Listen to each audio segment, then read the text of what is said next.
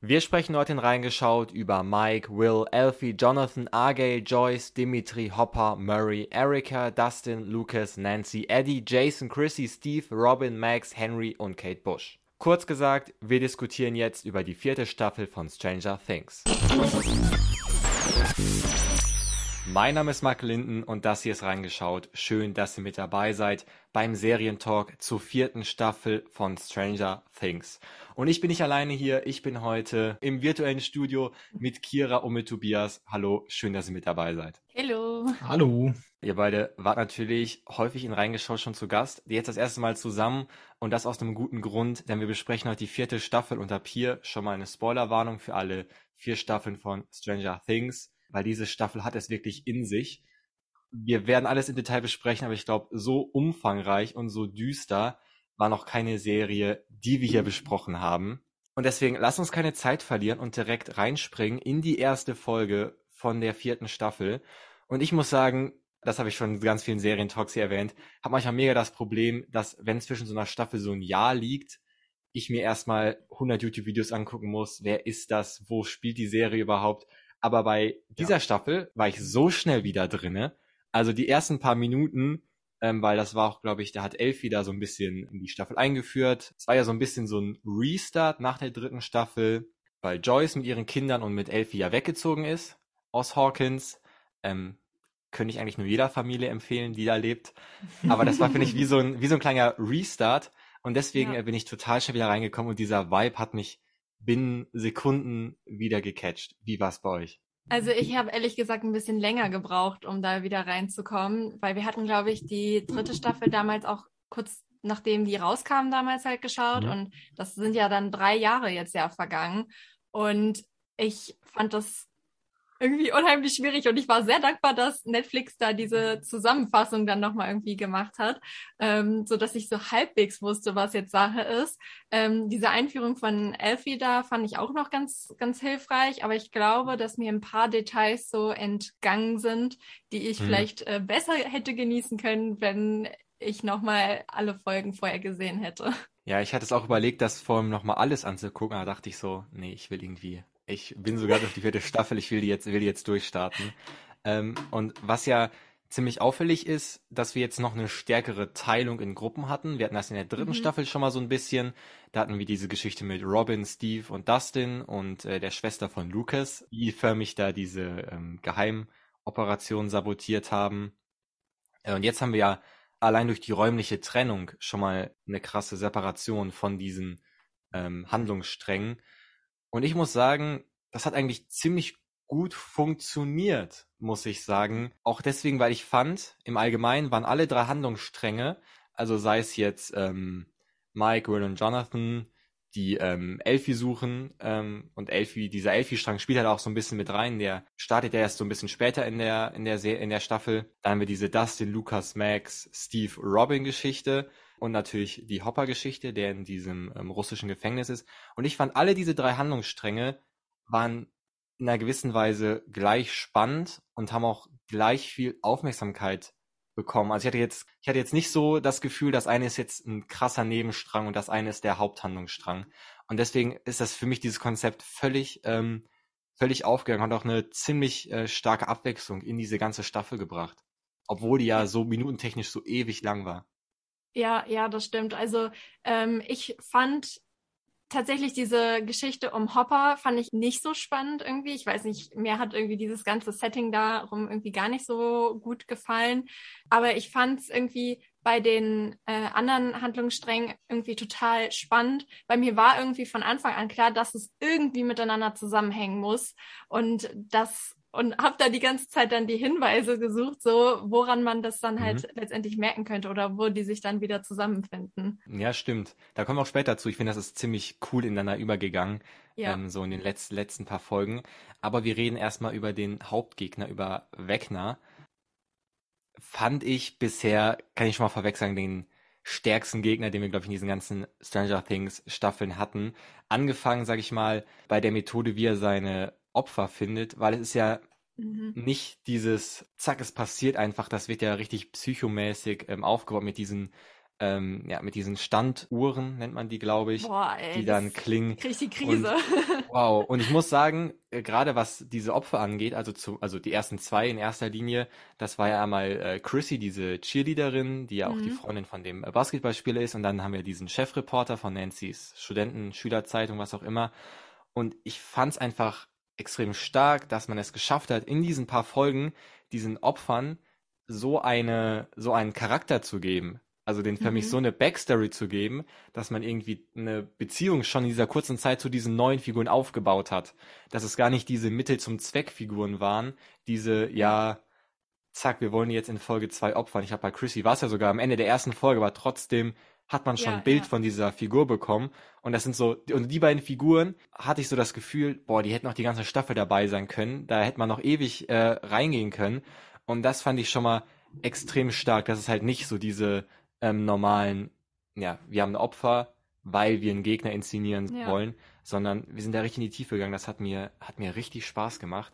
Aber diese, ich sag mal, ich weiß nicht, wie dann Wegner die so in die Luft zieht und dann so verdreht, muss ich sagen, ähm, ziemlich krass brutal. Hätte ich nicht erwartet von Stranger Things. Also dachte ich mir kurz so, okay, das ist doch nicht mehr X-Faktor hier. Das ist schon äh, Ja, vor eine allem Stufe dass sie höher.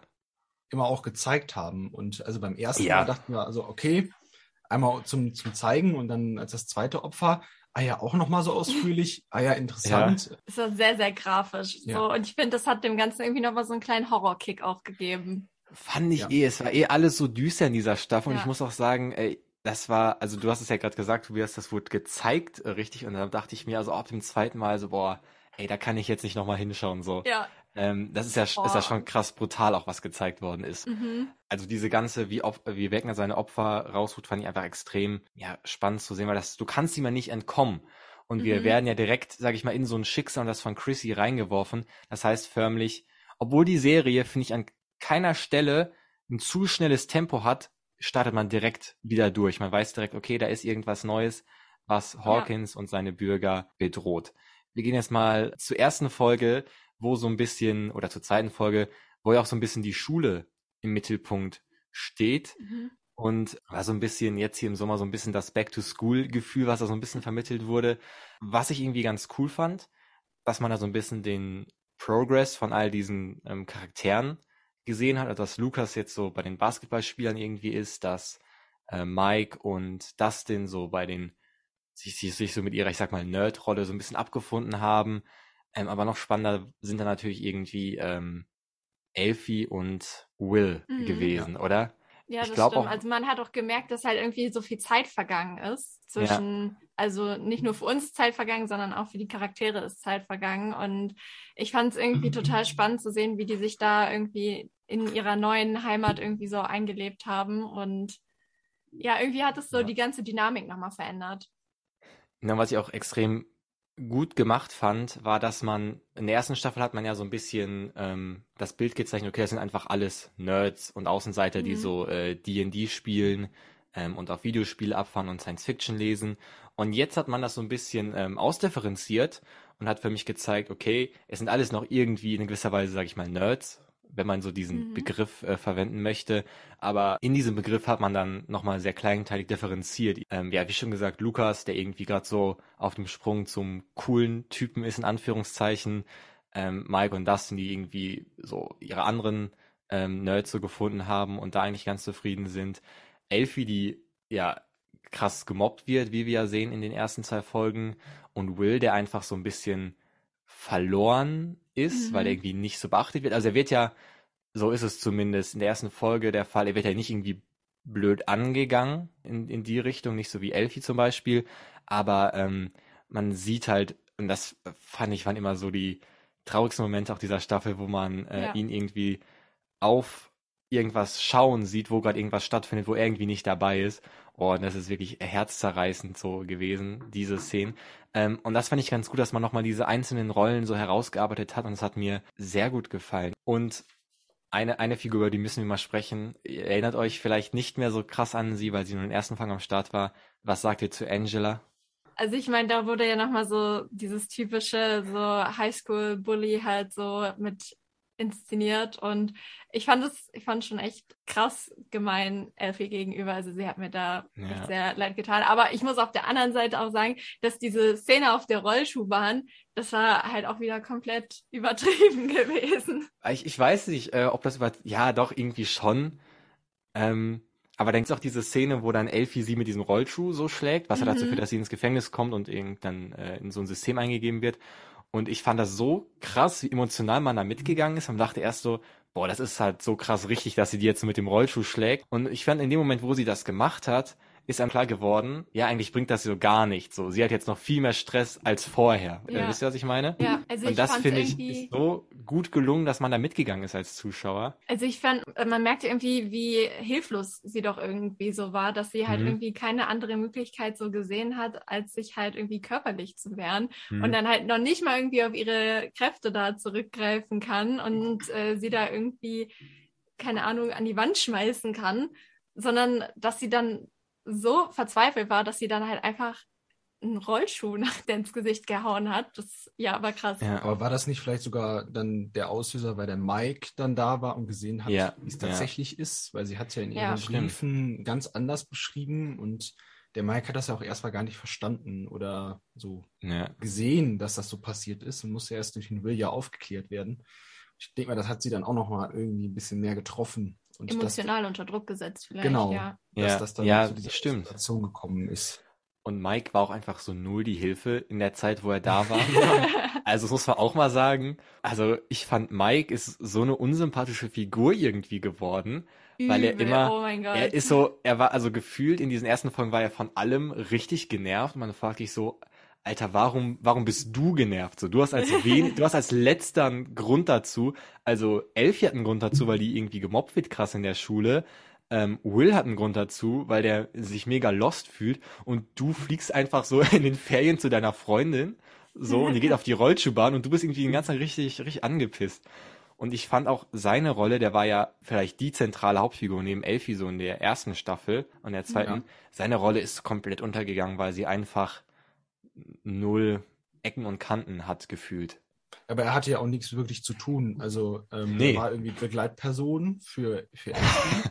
ja, plus ähm, eins von Elfie. Ja, ja plus eins. Ja, genau. Ähm, war ist von einem Hauptcharakter irgendwie zu so einem Nebencharakter runtergestuft worden, von den Aktivitäten auch her. Und Fand ich aber gar nicht schlimm. Ich mochte den von Anfang an nicht. nee, aber wenn man das, wenn man das vergleicht mit irgendwie einem, einem Dustin Henderson, der. Mega zentral eine Rolle hatte. Oder vielleicht mit einer Nancy, die ja auch von einer Nebenfigur zu einer krassen Hauptfigur. Oder Steve Harrington. So. Ja. Oder sogar Robin. Und Mike ist da so ein bisschen hinten über.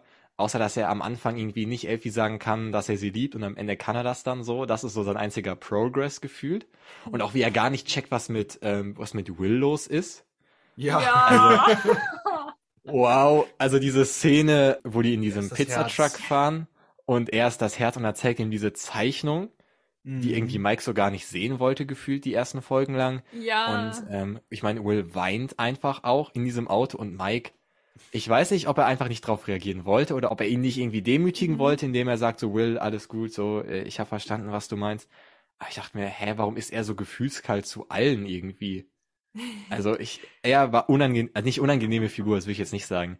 Aber ähm, hätte auch nicht mehr Spotlight gebraucht. Auf keinen Fall. Ich fand ihn auch sehr schlecht irgendwie als Freund dargestellt. Ja. Nicht nur, dass ich halt voll Mitleid hatte mit Will, der mhm. halt irgendwie so die ganze Zeit das fünfte Rad am Wagen war, ja. ähm, am Anfang der Serie, wo es dann immer nur um Alfie und ihn halt so ging und er halt als ja ehemals bester Freund komplett hinten überfiel, auch dann irgendwie, ja.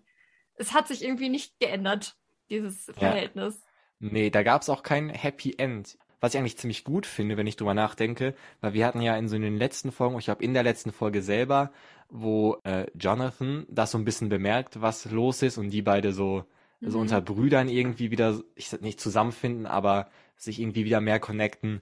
Und das fand ich dann irgendwie auch in einer gewissen Weise ein spannenderes Ende für diesen Konflikt.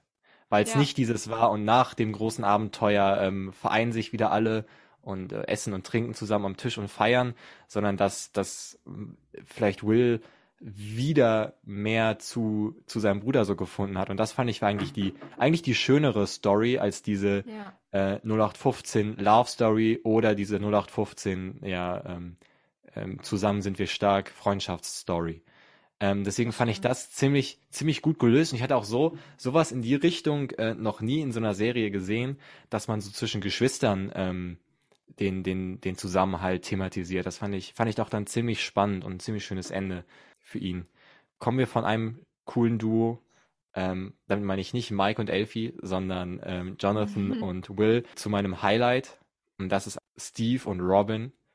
Also Steve Harrington, meine absolute Favorite Lieblingsfigur. Same. Überhaupt in Stranger Things. Also wer auch immer seine Parts geschrieben hat, es ist großartig. Also einfach großartig. Mhm. Ähm, ich finde es auch einfach stark, wie man es geschafft hat. Er war ja in, ich glaube, in der zweiten Staffel kam er das erste Mal vor oder in der ersten. Ich glaube ähm, schon ganz am Anfang, oder? Der war doch ursprünglich mit Nancy auch zusammen, ne? Ah ja, genau, stimmt, stimmt. Und er war ja immer so ein bisschen der, der Antagonist, so ein bisschen der, ja. der in der Highschool-Jacke rumläuft und ja. auch cool tut und so und sich um seine Haare kümmert. Aber diese Charakterentwicklung, die man bei ihm gesehen hat, dass man ihn für mich um 180 Grad gedreht hat in dieser Serie, ohne dass es irgendwie künstlich rüberkam. Es ist so mhm. genial. Und jetzt, wie er und Robin zusammen interagieren, ähm, ich hatte mir erst gedacht, nach der dritten Staffel, ähm, dass es ein bisschen schade ist, dass sie kein Paar geworden sind. Aber ich mhm. finde so diese, diese kind of Bromance, die die beiden jetzt so haben, oder so in etwa, oder halt diese Freundschaft, die die beiden haben, ey, die ist so, so unterhaltsam und haben am Anfang immer so einen starken Kontrast auch zu dieser sehr dunklen Staffel ähm, dargestellt. Also ich glaube, alle meine Lieblingsszenen haben mit Steve zu tun. Ich weiß nicht, ob ihr euch erinnert, wo die, wo die ähm, Eddie Munson in diesem Bootshaus suchen mhm. und er mit diesem Ruder so sucht und dann sagt Dustin, glaube ich, ähm, was machst du mit dem Ruder? So, äh, guck doch einfach. Und da meint er so, hey, dafür, dass wir alle schon x-mal gestorben wären in den letzten Jahren, kann man ruhig ein bisschen vorsichtig sein. Oder wo die in diesem Haus sind und alle haben Taschenlampen und er fragt so, hä, wo habt ihr die Taschenlampen her? Und Dustin sagt so. Steve, du bist erwachsen. Ja. Ey, das ist, oder wo ähm, alle sagen, ähm, lass uns nach Mordor gehen, als Synonym für ähm, fürs Upside Down. Mhm. Ähm, und dann sagt er so, was ist Mordor? Und ah, ich liebe, also, also Steve Harrington hat für mich zu großen Teilen dazu beigetragen, dass es eine unfassbar unterhaltsame Staffel zumindest war. Also das war, das stimmt. Das war groß. Habt ihr, habt ihr so eine Favorite-Figur? Also bei mir ist es auch äh, tatsächlich Steve, würde ich sagen. Weil, wie du auch meintest, ich finde auch diese Charakterentwicklung einfach total krass und irgendwie, obwohl er auch so eine wichtige Rolle dann jetzt in dieser Staffel übernimmt und auch so ein wichtiger Hauptcharakter geworden ist, hat er für mich irgendwie immer noch so ein bisschen dieses lustige Sidekick-mäßige. Mhm. Und ich, ich weiß nicht, ich finde diese Mischung unheimlich gut. Und äh, Nancy mag ich auch total gerne und äh, ja. wäre deshalb auch nicht abgeneigt, wenn sich da in Staffel 5 dann was entwickelt, vielleicht zwischen den hoffe beiden. Ich, hoffe ich auch. Ich fände auch eher die Paarung Nancy-Steve passender als, als Jonathan und Nancy. Weil ich finde, jetzt haben die sich auch so ein bisschen distanziert und jetzt ist das auch nicht mehr, dass man in der Serie dann so einen harten äh, Breakup-Cut mhm. machen muss, sondern jetzt kann man das so man hat das jetzt schon ein bisschen so angeteasert in dieser Staffel. Also da wäre ich, da wäre ich auch wirklich stark dafür. Ähm, gehen wir mal so ein bisschen weiter in Folge 3 und 4, wo wir ja so ein bisschen ja so eine Menschenjagd auch sehen, veranstaltet von mhm. Chrissys Freund. Und ich kann den, also was heißt, ich kann den verstehen, aber also ich finde auch der ist irgendwie wieder gut gezeichnet, weil er ist ja kein böser Mensch von Natur aus. Mhm also gerade am Anfang gibt es ja auch so Szenen, wie er so Lukas so ein bisschen unter seine Fittiche nimmt, ähm, wo er auch mega nett zu ihm ist, sagt so, ey, du kannst mitkommen, du musst aber nicht. Ähm, er ist ja kein, er ist ja keine, keine schlechte Person. So, aber wie er förmlich dadurch, dass seine Freundin äh, stirbt und auch dadurch, dass dann sein äh, Freund vom Basketballteam, der wird ja mhm. auch getötet in diesem See. Und er, man, ich finde halt stark, dass man gesehen hat, er wird halt auch so ein bisschen ja verrückt auch verständlicherweise ja. bei allem, was er mitmacht, dass er am Ende so weit geht, dass er Lukas töten will. Vielleicht ist das so ein Tick zu krass, aber dass er natürlich, ähm, also das ist, das ist zu krass, aber dass er so verbissen darauf ist, ähm, mhm. Eddie Munson findet sich auch und so in dieser ähm, Verschwörungstheorie, in dieser Verschwörungsmythe ja. festbeißt, das ist dieser Hellfire Club. Irgendwie kann man so seine Entwicklung gewissenweise nachvollziehen. Und das ist ja auch wieder stark, wie man so eine Seitenfigur, eine totale Nebenfigur so tief gezeichnet hat. Und das äh, ist, wie ich ja, wie ich gerade schon gesagt hatte, ist auch so ein mhm. Merkmal von, von Stranger Things. Ja, voll, fand ich auch. Ich weiß nicht, ich hatte einfach auf so eine gewisse Art schon die ganze Zeit so ein bisschen Mitleid mit dem. Einfach, weil ja, ich weiß nicht, man, man hat es einfach so krass so gesehen, wie dieser, dieser Wahnsinn und irgendwie diese Trauer, mhm. die er halt irgendwie nicht so verarbeitet, ähm, wie ihn das halt immer und immer mehr zerfressen hat. Und dass es dann halt letztendlich so geendet ist, dass der ähm, Lucas da versucht umzubringen und da ein Gewehr auf ihn, ihn hält und ja. abdrücken will, das war schon heftig. Okay, ich habe das, das irgendwie so ein bisschen anders heftig. dann wahrgenommen. Ich dachte eher, der ist so jetzt unter den Verschwörungstheoretikern mit diesen voll abgespaceden Leuten, mit denen man nicht mehr argumentieren braucht, weil die keine ja. Argumente zulassen, weil der hat ja auch irgendwie alles, was dann ihm gesagt wurde, dementiert und gesagt, ah ja, der Hellfire Club ist schuld und so. Kombiniert ja. mit, dass die da in den, ins Geschäft gehen können und sich auch als Teenager alle Waffen kaufen können, die sie ja. haben wollen, dachte ich so, hm, irgendwie so eine kleine Skizze der aktuellen Welt, äh, die so ein bisschen ja, gespalten ist. Und äh, zwar auf die Spitze getrieben in dieser einen Person, aber mhm. ich habe Elemente davon wieder ja. erkannt und dachte so, hm, bisschen haben sie einem den Spiegel äh, vorgehalten, äh, wie es halt in der Realität auch ist. Also würde die Serie nicht in den 80ern spielen, sondern heute, er hätte sich safe irgendwann Telegram runtergeladen und hätte da mit seiner, mit seiner, hätte da mit seiner Basketballgruppe kommuniziert. Ja. Ähm, bleiben wir mal bei diesen, bei diesen Nebenfiguren. Wir haben äh, ein paar neue dazu bekommen. Und zwar einmal, wir haben ihn schon angesprochen, Eddie Munson, der so mhm. ein bisschen zum Fanliebling im Netz geworden ist, hatte ich das Gefühl. Ähm, und Argyle, Argyle, der mit den langen ah. Haaren der Pizzabote. Ja, ja. ja. Mhm, ähm, mhm. Fand ich, fand ich beides irgendwie spannende Figuren. Also ich fand so dieses leichte, ähm, diese leichte Verrücktheit, sag ich mal, von, von Eddie Munson auch irgendwie ganz passend. Das hat auch gut in diese Serie gepasst. Und ich meine, Argale, diese Figur ist halt einfach dafür geschrieben worden, lustig zu sein. Das hat er auch, hat er auch an manchen Stellen erfüllt. Und ich fand ja. er manchmal so erfrischend, ähm, weil er war ja irgendwie Eddie Munson, war ja schon ein bisschen crazy, hat er das ja alles so sehr gechillt aufgenommen, ähm, was da so passiert. Aber ich fand manchmal so ähm, ziemlich nachvollziehbar, wie, wie Argale so reagiert hat auf manche Sachen. Das ist so ein bisschen wie so ein Zuschauer, der zum ersten Mal irgendwie Stranger Things sieht und wenn dann irgendwie so Autos explodieren oder so, irgendwie so, wenn er die ganze Zeit ruft, so, Alter, was passiert hier und so. Das ist äh, äh, großartig. Auch eine gute Szene, wo Murray ähm, gekocht hat für alle, als mhm. der bei Joyce zu Hause ist. Und ähm, da ist irgendwie richtig schlechte Stimmung und äh, Murray sagt, na, ich weiß, es liegt an dem Risotto. Und sagt Argyle so, nein, das ist das beste Risotto, was ich jemals gegessen habe. Und Murray sagt nur, wer ist dieser Junge? Ich kenne ihn nicht. Aber das war ähm, großartig. Ich glaube, am Ende der dritten Folge gibt's einen ziemlich starken Plot-Twist. Und zwar sieht Max zum ersten Mal auch diese Uhren. Ähm, mhm. Sie haben ja vorher herausgefunden, dass alle der Opfer in Therapie waren bei der Schulpsychologin ähm, oder mhm. der Vertrauenslehrerin. Und dann wurde auch so ein bisschen ähm, die, die Story von Max nochmal mit Billy und so aufgerollt.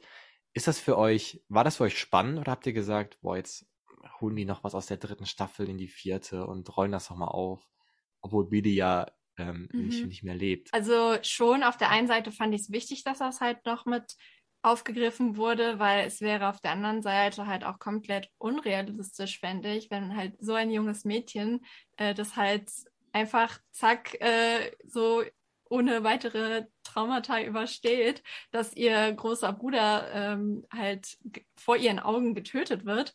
Und ähm, auf der anderen Seite war es halt auch ein bisschen zu zu viel für mich. Also äh, mhm. so gerade dann so diese Flashback-Szenen und so, die waren dann schon ein bisschen too much, fand ich. Ja, sehe ich ähnlich. Also ich fand es auch irgendwie gut, dass man das nicht wieder auf Null gesetzt hat, sondern mhm. dass man auch so ein bisschen ihre Situation gezeigt hat, auch in diesem in diesem Wohnwagendorf, also was wir irgendwie so gar nicht kennen, so, aber das, mhm. ähm, das auch schon so ein bisschen verdeutlicht hat, okay, die sind jetzt nicht so mitten im Leben, also, ähm, oder bei denen läuft es nicht gerade rund, auch dass die Mutter mit diesem Alkoholproblem, was ja auch, wo man auch weiß, wo das irgendwie herkommt, wenn Billy gestorben ist.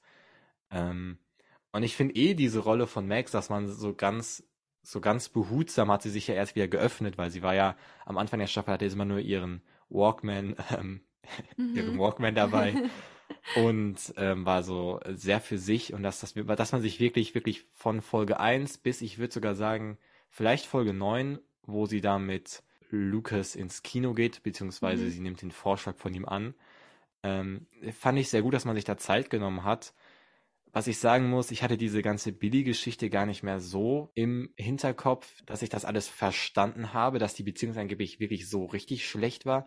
Sie sagt ja auch, ich glaube, was ich auch ziemlich krass fand, ähm, in der letzten Folge, dass sie sich gewünscht hat, dass er irgendwie einen Autounfall baut. Ähm, und das hatte ich gar nicht mehr so krass in Erinnerung. Und deswegen konnte ich damit nicht so mega viel anfangen. Aber ich fand es gut, dass man zumindest die Nachwirkungen des, des Todes von ihm so ein bisschen noch ähm, eingebaut hat. Ich fand es irgendwie so ein bisschen ja. widersprüchlich, dass irgendwie sie auf der einen Seite noch so irgendwie um ihn getrauert hat, aber auf der anderen Seite die ja eigentlich voll das schlechte Verhältnis so miteinander hatten. Und irgendwie macht das für mich manche Handlungen nicht so ganz nachvollziehbar. Also kann ich wenig zu sagen. Ich, ich, man müsste sich nochmal die dritte Staffel angucken, mhm. ähm, ja. um, um, wirklich, um wirklich diese Storyline zu verstehen. Und das ist vielleicht auch so der, ja, ich will nicht sagen der Schwachpunkt von so Serien, aber wenn halt so viel Zeit zwischen ist, dass man vielleicht nicht mehr 100% darauf zählen kann, dass jeder Zuschauer ähm, noch Zusammenhänge aus der ersten Staffel mhm. irgendwie, irgendwie mitbekommt. Also klar, bei so Geschichten wie, dass wir den, ich sag mal, den Leiter dieser Einrichtung, wo Elfia aufgewachsen ist, dass man den gesehen hat, klar, den Zusammenhang hat man gesehen. ähm, und dann ist Max ja in Wegners Bann gefangen und wie visuell stark war bitteschön diese Welt. Also, wo sie da in diesen Überresten von diesem, ich nenne es mal Geisterhaus, ähm, oder das Haus mhm. der Creels war es ja, war. Und äh, da dachte ich mir so, das ist, glaube ich, krasser als das, was man in den meisten Kinofilmen sieht. Also. Das stimmt. Das war schon mega stark, oder? Das sah so cool aus. Und, ah, keine Ahnung, also ich, ich war auch mega beeindruckt davon. Das hat mir mega gut gefallen. Und dadurch, dass das so verteilt und äh, so zerstört war, hat man auch nicht direkt gecheckt, dass das das Haus ist, sondern ja. man hat erstmal irgendwie gebraucht, um diese, mhm. diesen diese Verbindung hinzukriegen und hat sich dann natürlich auch gefragt, okay, warum das Haus? Äh, so ja. ist es dann ja. natürlich ja aufgelöst worden, äh, weil er da ja gewohnt hat. Äh, oder dann halt ja in dem Upside Down ja immer noch drin wohnt. er ist ja nicht ausgezogen. ähm, ja. ja, aber auch, auch das Haus an sich im echten Leben hat auch schon so ein paar gruselige Vibes gegeben. Äh, Mega. zugemauerten Fenstern und dass dann da die Lichter geflackert haben und. Genau, in der realen Welt hat es auch so einen ähm, gruseligen Flair gehabt. Also man hat gut die Balance gehalten zwischen so ein bisschen comichaft das darzustellen, mhm. so, so ein Gruselhaus.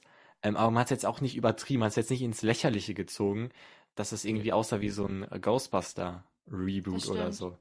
Also da hat man ja. so einen perfekten Ton einfach getroffen, so zwischen so einer Art Comic-Welt, sage ich mal, was ja auch dieses Upside Down so ein bisschen ist, aber mhm. halt schon nicht, nicht ins total abgedrehte. Ähm, genau, und dann natürlich diese Szene, wo ähm, Max flieht von Wegner und da läuft äh, äh, Running Up the Hill von Kate Bush. Das war natürlich mhm. auch, das war natürlich auch perfekt gematcht. Ja, das war, das war also, so gut. Also ähm, generell, dass sie das Lied ausgewählt haben, fand ich mega. Richtig ja. stark. Und für Kate Bush hat sich das gelohnt. Ich habe mal äh, ein bisschen nachgeschaut. Tatsächlich war sie damit erstmalig auf Platz 1 in Australien, in Großbritannien und in der Schweiz und in den Top 5 in Amerika. Und hier in Deutschland war die, mhm. glaube ich, auch nochmal auf Platz 4. Äh, das ist ja unfassbar. Also ich tatsächlich habe ich jetzt auch ja, aber als so noch so einen Hype zu, äh, zu bekommen durch so eine Serie, das zeigt auch irgendwie diesen den Einfluss, den Stranger Things auf unsere mhm. Popkultur mhm. hat. Also das ist echt Total. echt krass. Ich habe auch letztens einfach auf eins Live, glaube ich, lief ähm, Running Up the Hill, also im normalen Programm. Ähm, bei Radio Bonn Musik habe ich es auch gehört. Äh, das ist also finde ich einfach krass, wie dieser Song durch diese Serie ein Comeback bekommen hat. Da habe ich auch äh, witzige Anekdote. Ich war vor zwei Wochen, war ich, äh, wo, da wo ich studiere in der Stadt in Siegen, haben wir einfach abends äh, auf so einer Art Marktplatz gechillt, so ein bisschen was getrunken und ein bisschen weiter von uns entfernt ist so eine Studentengruppe, die hatten einfach so eine Musikbox dabei, wo halt so ganz mhm. normale Musik läuft. Und auf einmal lief da auch einfach Running Up the Hill so. Einfach so ganz normal. Ich dachte mir, wie, wie bizarr ist das, dass so ein Uralt-Song jetzt nochmal so ganz neue Zielgruppen ähm, anspricht. Aber ja. ja. Also in meiner Playlist ist er auch tatsächlich. In meiner ähm, auch. genau, lass uns jetzt mal ein bisschen, wir hatten es gerade schon angesprochen, über diese ganze Victor Creel Hintergrundgeschichte sprechen. Was ich erstmal sagen muss, ich fand es irgendwie ziemlich cool, dass man nochmal so, ein, so eine Reise in die Vergangenheit unternommen hat, nochmal so einen Zeitschrank aufgemacht hat. Ich glaube, das war in den 60ern, in die man gesprungen ist, wo dieses mhm. Haus gekauft wurde. Und man wurde erst so ein bisschen so auf so eine falsche Fährte geführt, dass man gesagt hat, dass er förmlich der Mike Myers von Hawkins war. Aber ich habe das nicht, ich habe das eh nicht so ganz geglaubt, weil es so ein bisschen zu irdisch gewesen wäre mhm. für diese Serie. Aber ich fand dann spannend, wie Nancy und Robin ihn befragt haben im Gefängnis. Ich fand auch erstmal diese Kombi zwischen Nancy und Robin ziemlich ja. spannend, weil die hat man ja gar nicht erwartet. Und ich fand diese ganze Geschichte, die ja erst am Ende so dieses ersten Teils, also Folge 7, zusammengeführt wurde, hat so gut ineinander gegriffen, man wurde so oft auf falsche Fährten geführt, bis man gemacht hat, okay, der Sohn, der war für mich der Fluch. Ähm, auch wenn irgendwie krass brutal so die Geschichte, ja. aber fand ich irgendwie, fand ich irgendwie ziemlich spannend. Ja, so. ich, ich fand das auch. Also ich fand irgendwie generell so dieses ganze so Puzzleteil suchen und so fand ich mega spannend und auch diese Szenen in dieser Psychiatrie, auch mit äh, Nancy und Robin, ich fand das, ich fand das so gut, weil ja irgendwie so diese Antipathie, die die irgendwie äh, gegenseitig ja. irgendwie noch haben, beziehungsweise ja eigentlich eher Nancy Robin gegenüber. So, ich ja. fand, ich fand das so, so gut. Das hat irgendwie der ganzen Handlung irgendwie so ein bisschen noch so ein bisschen einen Kick gegeben, fand ich. So, es hat nochmal sehr viel Schwung reingebracht. Ja. Ich fand auch die gezeichneten Bilder haben sehr an ja, Hannibal Lecter Schweigen der Lämmer erinnert. Ähm, ja. Der saß ja auch in der Psychiatrie, genauso in der Zelle und passte auch irgendwie zu dieser Atmo von dem Haus, was gezeichnet wurde, von dem Typen, ja. als er sich dann umgedreht hat und die Augen so we äh, oh, weggeschlitzt ja. waren. Das war dann auch nochmal Wahnsinn. Also man hat ja schon gedacht, okay, der Typ hat irgendwie eine Schraube locker, dass das dann so in die Richtung geht ähm, war schon krass. Und der Typ, das war ja der Schauspieler von Freddy Krueger damals. Meine ich heute sogar noch hm. gelesen zu haben, ja. Ach, krass. Ja, ich finde krass, dass man für mich so einen vermeintlichen Täter, ähm, hat sich herausgestellt, dass er am Ende doch das Opfer eigentlich war. Ja. Vielleicht sogar das, das größte Opfer äh, dieser Mordserie. Das stimmt. Ähm, das finde ich, hat man gut hingedreht. Und ich war so froh, ähm, Robin und Nancy sind ja in diese Heilanstalt da mhm. reingekommen, haben da ja so ein bisschen rumgetrickst. Und das war, fand ich wieder so richtig knapp vor, wir machen hier so ein Heist. Also ich glaube, Tobias ähm, wird mir da beipflichten. Wir hatten ja bei Lupin da schon drüber gesprochen. Ähm, boah, ich war richtig froh, dass es einfach nicht so einen klassischen Heist noch gab. Ich hätte ja diese Serie, diese Kreativität dieser Serie nochmal so zerstört, wenn es sowas in der Richtung gegeben äh, hätte. Und auch so ein richtiger Heiß war ja auch nicht diese Hopper-Geschichte, wie die da rein mhm. und raus sind ähm, aus dem Gefängnis. Aber da war ich auch froh, weil da ist keine Serie mehr vor sicher in diesen Zeiten. Das muss man, muss man einfach so sagen.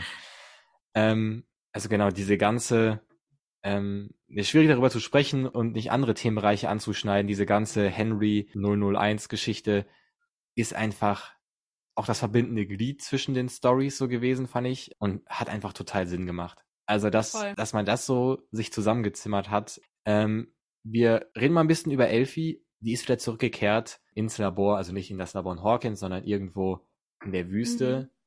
Wo einfach so eine Tür steht. Was, auch sehr, sehr übersehbar, ja. diese einzelne Tür mitten in der Wüste. Ja, wollte ich auch fragen, ob es nicht einfach sinnvoller wäre, so ein, so ein Gebäude zu bauen, wo man sich so denken würde, okay, da findet irgendwas statt, einfach so eine Tür in der Wüste. ähm, wie, wie fandet ihr so dieses, es war ja so ein bisschen nochmal ein Bogen zu den ersten Staffeln, zu, vor allem zur ersten. Hat das für euch Sinn ergeben? Ja, also es ging ja hauptsächlich darum, weil Elfie ja ihre Kräfte nicht mehr hatte und dann der Doktor, mhm. ihr Vater, so hat sie ihn ja genannt, versucht hat, sie damit ja dann zu therapieren, indem er einfach ihr das vorgespielt hat, was passiert ist. Hört man ja auch öfters mal, dass so, ne, dass man seinen Traumata irgendwie verarbeiten muss, um weiter fort, fortschreiten zu können. Von daher mhm. hat das für mich sehr Sinn gemacht, wie du, aber wie wir gerade eben schon lächerlich gesagt haben, dieses, dieses, diese super secret Area, die die ja. da hatten. ja, soweit ich verstanden hatte, waren da auch Bomben gelagert. Also da muss ja das Militär auch wissen, dass es das gibt. Ja. Und das Militär hat ja auch zeitgleich gesucht nach Elfi, aber komischerweise ja. wussten sie nicht mhm. mehr, dass das existiert. ähm, ja. War irgendwie. Da, da ist auch so ein bisschen der Denkfehler drin, da gebe ich dir voll recht. Es war ja diese Militäreinheit, die dann auch dieses Labor gestürmt hat. Und ich hatte das noch so im Kopf, das war doch auch von der Regierung so ein Projekt, oder? also Boah. dieses Elfi-Projekt. Da bin ich jetzt echt muss ja, muss ja, also muss ja irgendwie auch. Er war ja irgendwie, um die Russen auszuspionieren, wurde ja mal ja, ja, aber das, erzählt. Also, dass sie, dass sich die für mich gegenseitig bekämpfen, das ist ja auch irgendwie Quatsch. Es muss ja einen Typen geben, der von beiden Sachen Bescheid weiß, so. Ja. Hm. Wenn mindestens der oberste Verteidigungsminister oder der Präsident oder der vom Geheimdienst, irgendjemand. Und das hat für mich nicht so ganz Sinn ergeben, dass die sich bekämpft. Und mir ist auch diese Rolle dieses Militärs nicht ganz klar geworden, nee. wer nee. die jetzt geschickt hat und vor allem warum so das auf einmal oberste Priorität hatte. Das, das Ganze fand ich so ein bisschen seltsam. Und äh, vielleicht hat es einfach dazu gedient, um ähm, nachher den Vater sterben zu lassen und nicht mhm. so richtig durch ähm, durch Elfis Hand. Aber ich fand erstmal sinnvoll, dass sie wieder in dieses Labor gegangen ist. Auf der einen Seite, weil da waren noch viele Fragezeichen aus der ersten Staffel, so richtig rund. Finde ich, hat sich diese ganze äh, Herkunftsgeschichte von Elfie nie angefühlt in den Staffeln ja. davor. Das wurde eigentlich ziemlich geklärt, obwohl es ist so ein bisschen, wo hat das wirklich angefangen? So. Mhm. Ich glaube, das ist ja unmöglich herauszufinden. Weil eigentlich es hat ja mit, äh, mit der Eins angefangen und jetzt könnte man sich fragen, warum hatte er diese Kräfte? Ja. So, da müsste man immer weiter irgendwo zurückgehen und das ist, ähm, ja, das ist einfach unmöglich. Ich glaube, das liegt auch so ein bisschen, äh, das ist ein bisschen ein Dilemma dieses Genres. Wenn man jemanden mit übernatürlichen Fähigkeiten so darstellt, dann hat der meistens eine Ursprungsgeschichte, ja. aber diese Macht, die ihm das gegeben hat, muss ja auch eine Ursprungsgeschichte ja. haben. Äh, das ist so ein bisschen ein Problem. Ich glaube, da darf man nicht, äh, darf man nicht so lange drüber nachdenken, ja, ähm, weil stimmt. dann ergibt das Ganze, ergibt das Ganze keinen Sinn mehr. Ähm, aber ich fand, dann hat man zumindest ähm, ein bisschen mehr über Elfis Heranwachsen so erfahren mhm. ähm, und auch warum es nicht noch mehr von äh, diesen Kindern gibt.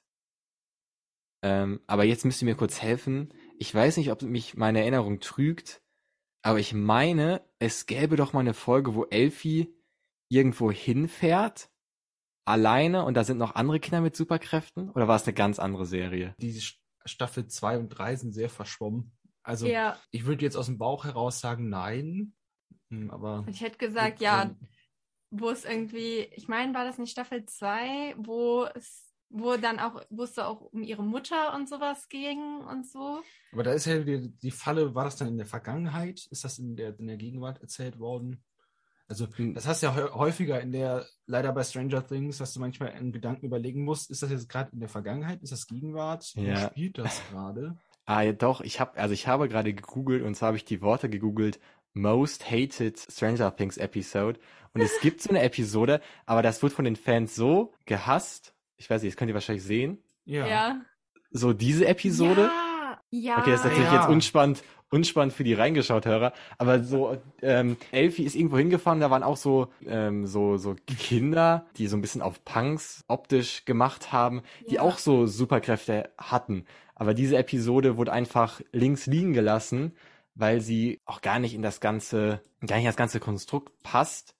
Und da musste ich mich dran erinnern, ob man darauf vielleicht noch irgendwann eingeht, aber ich glaube nicht. Ähm, ist so ein bisschen so ein Fauxpas, genau wie, ich weiß nicht, ob ihr das mitbekommen habt, auf dieser Rollschuhbahn wurde ja Elfie gefilmt, während sie fertig gemacht wurde. Mhm. Und die Kamera hat das Datum, ich glaube 22. März, angezeigt. Ja. Und das ist auch das Datum von äh, Wills Geburtstag, wie in der ersten Staffel gesagt wird. Ja. Aber die Macher haben nachher gesagt, dass es einfach Zufall war. Ähm, sonst hätte man ja daraus leiten können, dass einfach alle seinen Geburtstag vergessen haben. Das wäre natürlich viel zu krass, war auch einfach seine Mutter den und sein Bruder den vergessen würden. Ja. Ähm, aber hätte traurigerweise ein bisschen, ähm, ein bisschen gepasst. Boah, aber also jetzt, fand, jetzt, erinnere ich mich an diese Folge und ich war damals schon so, hä, was mhm. war das jetzt? Es hat halt so null zu der Handlung beigetragen. Ja, und Elfie sieht auch einfach, ähm, ihr könnt euch mal die Bilder, die Folge heißt The Lost Sisters, glaube ich, mhm. oder The Lost Sister. Ähm, und Elfie sieht auch einfach, also sieht auch wie aus einer anderen Serie aus. Ich dachte doch die ganze Zeit, ob das irgendwie, ich weiß nicht, Umbrella Academy war, wo ich diese Folge gesehen hatte, aber die ist, äh, also die passt einfach so gar nicht. Das sieht aus wie so eine Raubkopie irgendwie. Das ist ein ganz schlechtes Spin-off. Ähm, genau, aber ich fand äh, ganz gut, dass da so ein bisschen der Kreis zur ersten Staffel geschlossen wurde. Und was ich ähm, noch gut fand, war, dass man da ein bisschen Elfis Charakter auch noch gezeichnet hat. Mhm. Weil es macht doch irgendwie Sinn, dass sie sich wieder dieser Einrichtung zuwendet, weil sie war jetzt im ich nenne es mal, im echten Leben hat er zu Beginn sehr positive Erfahrungen gemacht. Sie hat äh, Mike getroffen, sie hat da mit Max äh, und auch den anderen Jungs so eine Freundesgruppe gebildet. Sie hatten irgendwie Spaß zusammen. Es gibt ja diese Szenen, wo sie in der Starcourt Mall irgendwie, äh, weiß ich nicht, shoppen gegangen sind und so. Sie hat in Hopper so eine Art Vater gefunden, in Joyce so eine Art Mutter. Aber dann vielleicht in dieser Zeit, wo sie auf der Schule war, wo sie dann gemobbt wurde, wo Mike sich komisch verhalten hat, dass sie vielleicht da so verloren war, dass sie sich wieder etwas Vertrautem zuwenden mhm. wollte und das äh, einzig Vertraute, was sie ja hat, irgendwie ist ja diese Einrichtung und dieser sogenannte Papa. Ähm, und deswegen fand ich das auch schlüssig, dass sie irgendwie da hingegangen ist, weil vielleicht in der Staffel vorher hätte ich gesagt, warum geht sie wieder in diese Horroreinrichtung? Aber das hat auch Sinn gemacht. Und sie wollte auch ihre Fähigkeiten wieder. Und boah, das fand ich aber auch, ich fand diese Szene auch gruselig, da, äh, wo die in diesem Spielraum waren der einfach so mhm. der unkreativste Raum, also für ein Kind überhaupt ist. Ich weiß nicht, ähm, haben die Szenen euch gelangweilt, weil ich dachte mir manchmal, es ist irgendwie klar, was damit erzählt werden soll, aber fand's doch, fand's doch irgendwie gut, weil es das einzige ist, was noch ein Konsens der Serie ist. Weil jede Staffel ist was komplett Neues, mehr oder weniger neue Monster. Mhm. Und so das Upside Down und diese Einrichtung sind so die zwei Konstanten seit Staffel 1, deswegen fand ich es irgendwie wichtig, ja. ähm, wichtig, das zu machen das stimmt. Ich fand es irgendwie so ein bisschen verwirrend, weil man da ja auch auf zwei Zeitebenen dann erzählt hat. Mhm. Und irgendwie manchmal war Elfie dann ja auch so richtig schlecht CGI auf zu jung ja. gemacht. So, wo ja. sie dann ja nochmal jünger aussah als in, also um einiges jünger als in Staffel 1. Aber manchmal wurde sie dann in den Vergangenheitsszenen wieder normal gezeigt, also normal ja. die Schauspielerin und das fand ich irgendwie manchmal so ein bisschen kompliziert einzuordnen. Aber ähm, an für sich fand ich die, ja, diese ganze Story, die dann da noch ähm, mit Henry dann ja aufgebaut ja. wurde, ich weiß nicht, ich kann mich nicht äh, an einen anderen Namen erinnern, den er da noch bekommen hat. Ähm, vielleicht habe ich es aber auch verdrängt. Fand ich, fand ich richtig cool. Aber ich mochte auch den Schauspieler sehr, muss ich dazu sagen.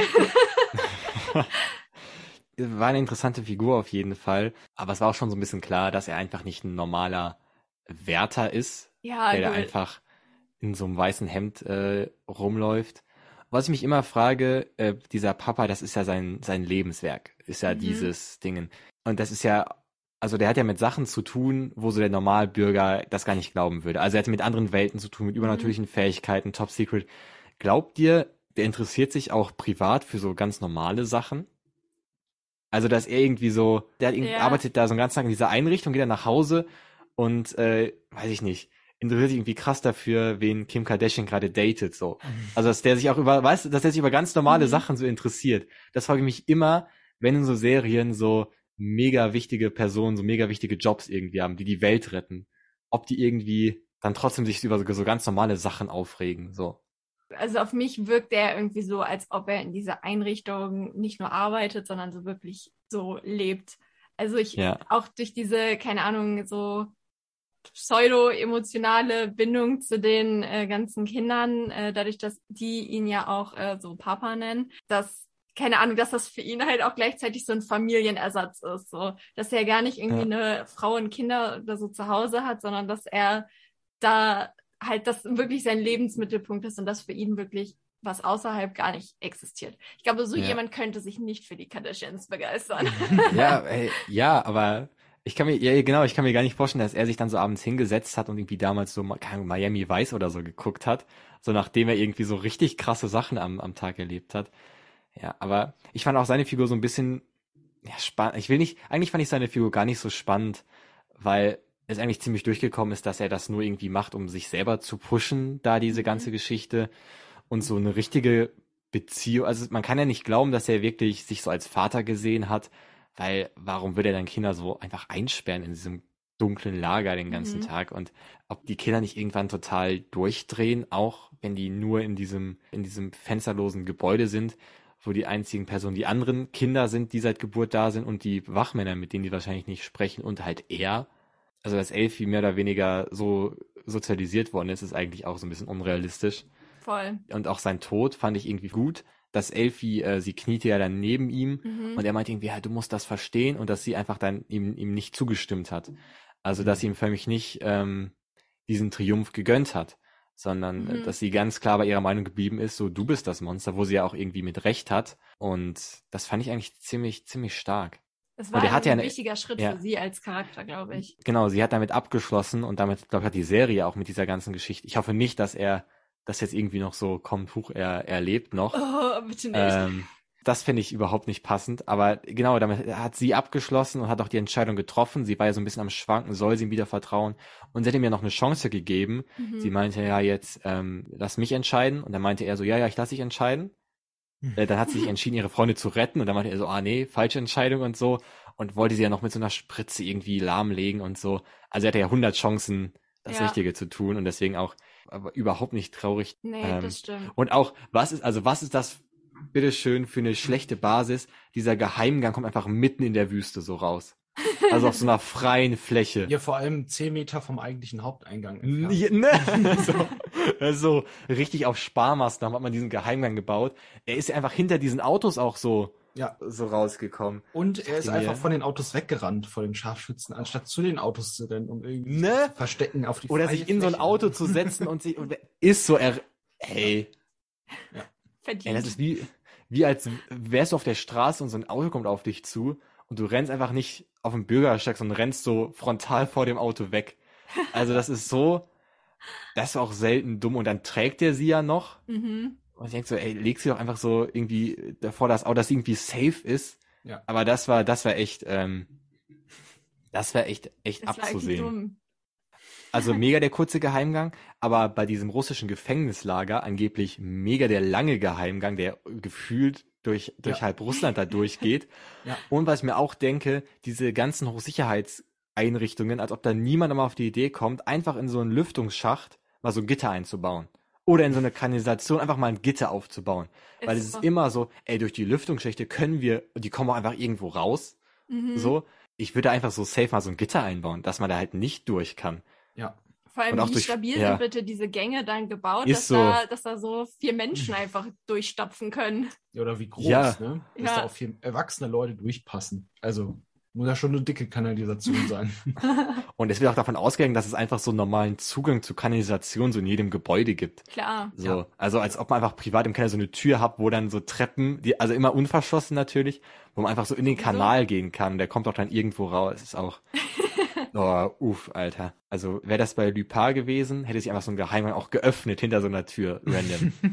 ähm, genau, dann, dann lasst uns mal ein bisschen sprechen über die äh, Hopper-Geschichte. Also wie gesagt, ich fand sie irgendwie sehr angenehm, weil sie noch was ganz anderes war, allein schon visuell. Während äh, da irgendwie äh, mhm. Max fast in der Hölle war, waren sie halt in so einer eiskalten Umgebung. Und ich fand, es hat irgendwie besser funktioniert als gedacht, dass Murray und Joyce äh, war noch irgendwie ein spannendes Duo, ähm, das dass stimmt. die Hopper geholt haben. Also charakterlich, glaube ich, musste man bei denen nicht mehr viel zeichnen, vielleicht so ein bisschen Hopper, aber da, da wusste man nicht auch schon, dass er eine harte Schale, weicher Kern hat. Das stimmt. Ähm, was ich aber dann wieder ganz cool fand, er hat ja diesen Fluchtplan, diesen 0815 Fluchtplan, ähm, da einfach mit so einem Jetski, äh, nicht Jetski, mit dem Schneemobil ja. weg wegzufahren, dass er nicht geklappt hat und dass äh, er verraten wurde von, wie ist der, Dimitri? Juri. Juri. Juri, genau, dass das, dass Juri, ja, äh, ja. dass Juri, äh, Juri hat den Wärter, hat den Wärter ähm, verraten und ja. genau, genau, da waren die beide im Gefängnis. Und ich fand auch diese Freundschaft, die sich dann irgendwie zwischen dem Wärter und Hopper so entwickelt hat, fand ich auch ganz spannend. Das war so ein mhm. bisschen so mitgehangen, mitgefangen. Ich ja. mochte den Schauspieler auch, der übrigens auch bei Game of Thrones yep. mitgespielt. Mhm. Ich glaube Jack Ryan und Soko Leipzig tatsächlich. Ja, ich, ich hatte den Wikipedia-Artikel ja, heute mal äh, gelesen, damals bei ist, Game of Thrones. Das ist so bizarr, dass er, also dass er einfach in so Serien mitspielt, äh, bei Stranger Things und einfach letztes Jahr bei, ähm, wer weiß denn sowas zu Gast war, so als äh, Ratender. So ähm, total underrated, so finde ich. So, er ist ja. richtig underrated. Was er, wenn man mal seinen Wikipedia-Artikel anschaut, äh, was, was er da Oder? für Sachen stehen hat, das ist eigentlich, alle sagen so, boah, Daniel Brühl ist der krasseste deutsche Schauspieler. So, nein, Ey, dieser Typ mal. ist, Übel. dieser Typ ist der krasseste deutsche Schauspieler überhaupt. 100 so. Ich fand seine Rolle war auch einfach, einfach spannend. also ich fand erstmal dieses ganze Gefängnis war, wurde einfach krass dargestellt. Mhm. Ähm, brutal auch in, in, in vielen Szenen. Aber genau, ich fand, ähm, ich fand das dann ganz sinnvoll, dass sie diese, diese Mindflayer, glaube ich, wurden sie ja genannt, dass die die ja. so als, als Waffen halten hat. Ja, ich weiß nicht, egal, inwiefern das Sinn ergeben hat. Aber ich fand die Verbindung dann zu Hawkins ähm, dann ziemlich, ziemlich passend und auch sein Trick, wie er das Feuerzeug genommen hat und den Schnaps genommen hat und so, ähm, hat, hat alles gepasst und auch ja. wie äh, Joyce und Murray so das Flugzeug gekapert haben. Also es waren jetzt keine Storyline-entwicklungstechnischen Meisterarbeiten ja. dabei, aber das war alles unterhaltsam, hatte alles Tempo, war eine schöne Abwechslung. Und auch äh, Joyce und Hopper, natürlich war es abzusehen, dass die ein Happy End haben und Klar. dass die wahrscheinlich zusammenkommen werden und äh, ihr Date da haben. Ähm, ja, es war, war alles ganz nett. Kaufe ich, kaufe ich alles ein, oder? Ja. Ja, ich fand beim Murray, die waren ja bei dem Juri und haben da Kaffee getrunken. Ähm, mhm. Und durch den Kaffee sind die ja eingepennt. Und dem Murray habe ich das nicht abgekauft. Also der hat ja vorher, damit die den anruft, weil er Angst hatte, dass wir das KGB so ein extra Telefon eingerichtet, damit mhm. sie irgendwo von anders aus der USA anruft und immer hier KGB da und hier und da Sicherheits da und dann trinkt er da einfach einen Kaffee von einem Wildfremden. Äh, ja hat für mich irgendwie wenig Sinn gemacht. Äh, und danach im nächsten Moment ist er im Flugzeug wieder Karate Kid und äh, verprügelt den Typen mit seinem äh, naja. goldenen Gürtel. Ähm, dachte ich so, hm, komisch, warum? Äh, weil ich meine, ja. hätte er es nicht gemacht und den Typen überlistet, wäre es natürlich ein anderer Einstieg gewesen. Sie hätten das Flugzeug vielleicht retten können. Murray ist auch die Figur, wo ich sagen, also die einzige Figur, wo ich sagen würde, die ist ein bisschen an der Grenze zu, die ist too much. Also die ist so ein bisschen Echt? überzogen. Die ist so ein bisschen zu sehr als reine Gag-Maschine angestellt und ja, wie du gesagt hast, auch die Szene im Flugzeug, wo er immer dieses Kung Fu macht und so und sich mhm. da so selber so ein, so ein Chakra für mich äh, runterspricht, mhm. um sich Power zu geben. Das war vielleicht so ein bisschen zu, okay, es ist jetzt, das ist so ein bisschen, jetzt hat man ein bisschen das Rad zu weit gedreht. Wobei man ja schon so ähm, so lustige Figuren wie mit, mit Argale integriert hatte. Mhm. Ähm, oder ja, vielleicht, oder früher mit Steve oder, oder auch Erika, die, die Schwester von Lucas, die ja auch irgendwie krass, krass drauf ist, die vielleicht am krassesten von den, äh, von den allen drauf ist. Aber ähm, so hatte jedes Team ja. so einen kleinen funny Sidekick, so. Stimmt, jetzt wo du sagst. Ähm, Außer mit dem Juri, der war ja auch nochmal so ein over the top und mhm. extra funny und ja. das zweite Wort war irgendwie so. ah, ja, fand ich auch ähm, sehr cool, wie einfach die ganze, er wurde ja, ähm, er wurde ja geknebelt und ist dann die ganze Zeit da so mitgelaufen. Auch ja. random, wie alles so miterlebt hat. Es war, also das war schon, ähm, das, ja, das hat, das hat schon irgendwie Spaß gemacht, muss ich sagen. Mhm. Und auch, ähm, ja, wie schon gesagt, dieser Plot-Twist, dass man dachte, Hopper wäre in äh, Sicherheit, er war in dieser Kirche und hatte diese Erdnussbutter gegessen. Mhm. Äh, und dann kam, äh, kam das Militär doch zu Kadin zurückgebracht. Das alles das alles hat schon, hat schon irgendwie, hat schon irgendwie Spaß gemacht. Dann lasst uns mal vom Gefängnis ins Upside Down gehen. Mhm. Und es war meines Wissens nach, also die Staffel, wo wir am längsten dieses Upside Down gesehen haben. Auf jeden Fall ist das natürlich ein Risiko, das zu zeigen, weil wenn man das nicht gut darstellt, dann nimmt das ja dieses ganze Mysterium mhm. ähm, komplett aus dieser Serie raus. Ähm, weil man sich denkt, okay, das ist einfach, ähm, das, das gleiche nur in dunkel gehalten. Mhm. Aber ich finde, man hat das schon visuell einfach krass dargestellt und man hat schon dieses, das war schon ein gruseliges Feeling, weil das ist äh, eine Welt, die einfach auch komplett leer ist, was vielleicht das Gruseligere daran ist. Mhm. Und auch diese Ranken und diese, Mo also ich fand, das ist geglückt. Also man ist das Risiko eingegangen, das länger zu zeigen, auch ausführlicher zu zeigen. Ich finde, ich hat komplett, hat komplett Sinn ergeben. Also hat sich gelohnt. Ja, fand ich auch. Ich fand es auch irgendwie nochmal deutlich besser als in den vorherigen Staffeln. Also ich erinnere mich irgendwie gerade so an die ersten Male so zurück, wo die dann irgendwie irgendwie in dem Wald irgendwie rausgekommen mhm. sind und dann gerade mhm. mal irgendwie 2,50 Meter gekommen sind und dann direkt wieder zurück, weil dann irgendein Monsterviech kam. Und ja. irgendwie auf der einen Seite wirkte diese Welt weniger bedrohlich. Da gab es ja irgendwie nur diese komischen Fledermäuse und ja. Wegner halt, und irgendwie. Die anderen gar nicht mehr, ne? Ja, diese, diese anderen Viecher, ja. die, die gab es irgendwie nicht mehr. Keine Ahnung, wo die irgendwie alle gelandet sind. Und ähm, irgendwie, es machte irgendwie so mehr den Eindruck, als könnte man da auch länger Zeit verbringen, ohne direkt zu sterben.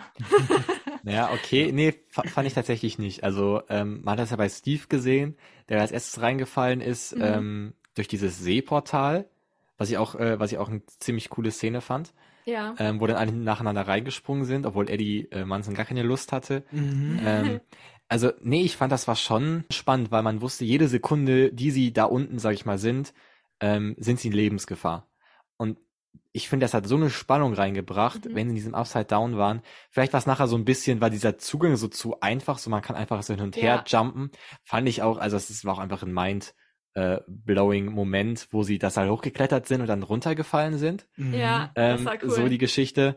Und äh, wir müssen gleich noch über, über Nancy's äh, Kletteraktion sprechen, wo sie ja nicht äh, auf der anderen Seite rausgekommen ist. Ja, aber ich fand das einfach das aber großartig gemacht. Was ich aber nicht ganz verstanden habe, warum vergeht die Zeit anders im Upside Down?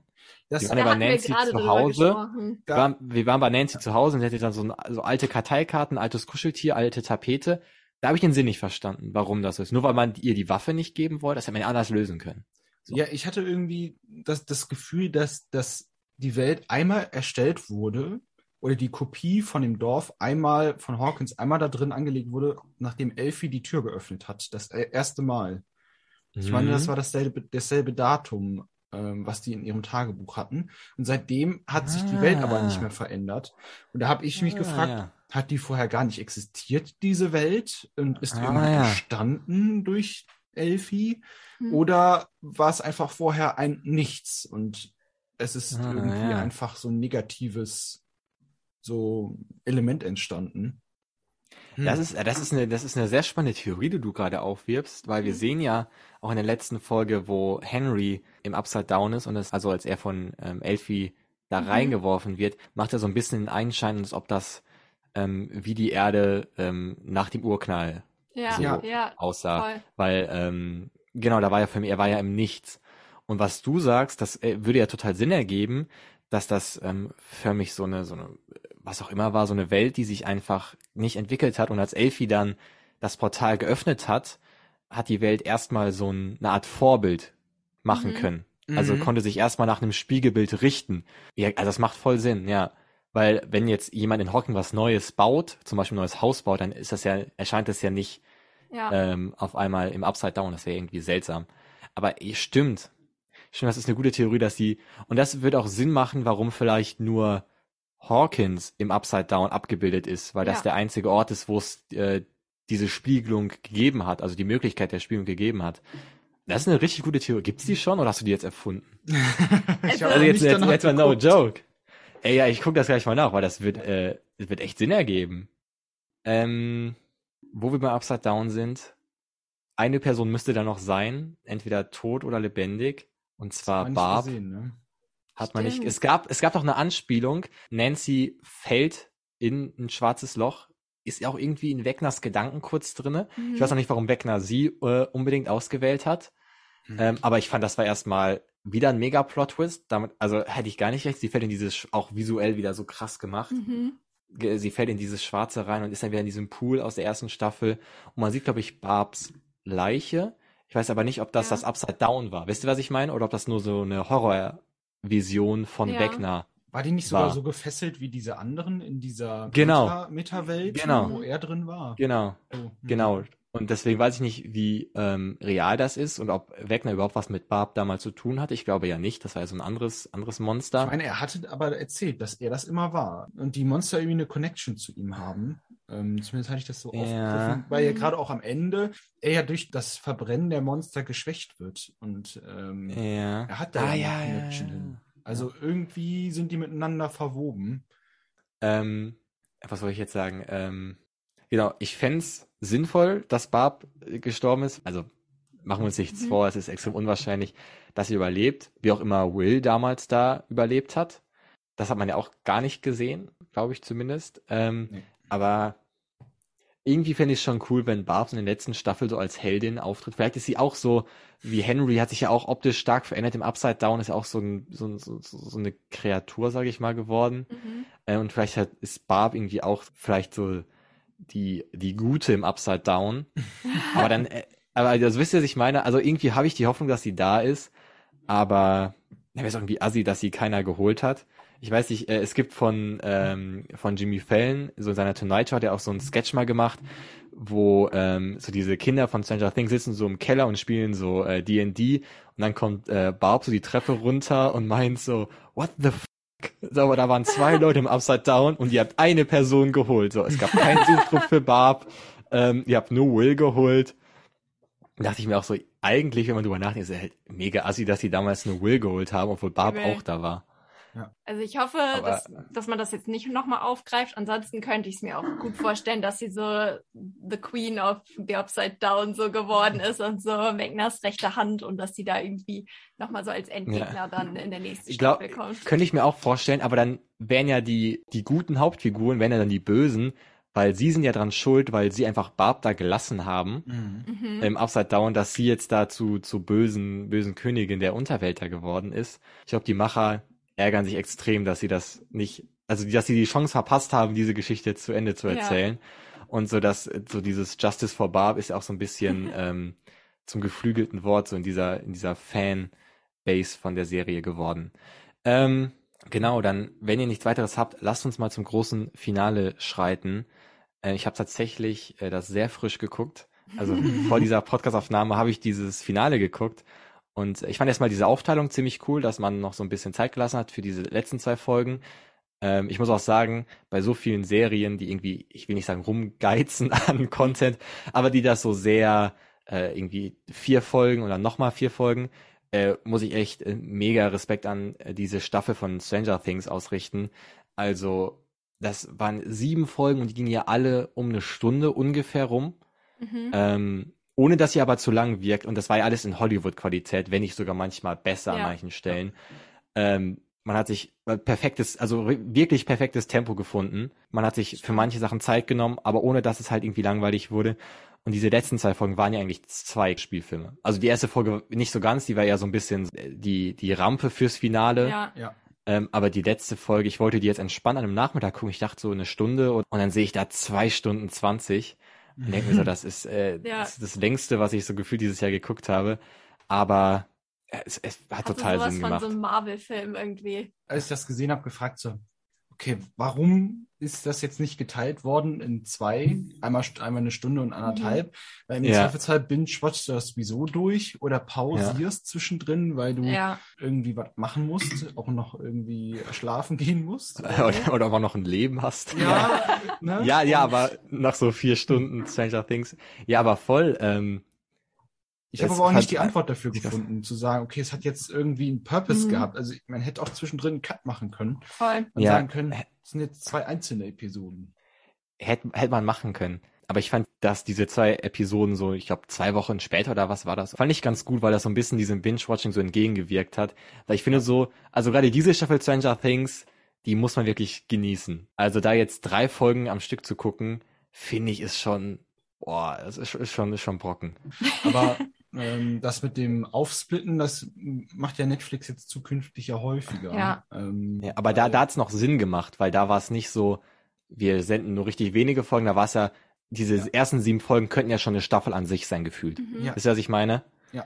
Und da, da war es angenehm. Aber ich weiß nicht, ich fand, das hat der Serie irgendwie nicht so ganz gut getan. Also ich weiß nicht, so diese ganzen krassen Dinge, wo man halt auch mitgerätselt hat und so. Ja. Ich weiß nicht, ich war da halt so die übelste hier so ähm, Verschwörungstheoretikerin ja. und habe dann die ganze Zeit halt versucht, da die ganzen Handlungszusammenhänge äh, dann hinzukriegen. Übrigens auch mit Erfolg. Ich, ich wusste am Ende oh, alles, was passiert. Mhm. Ähm, ähm, und also dieser spannende Part so und auch so, wer ist jetzt Wagner und wie hängt das alles zusammen und dass Elfie ihn da halt so rübergeschickt hat und so. Du wusstest eigentlich schon das Wichtigste und das Krasseste. Ja. Und ich fand die letzten beiden Folgen dann jetzt echt nicht mehr so packend wie die ähm, Folgen davor.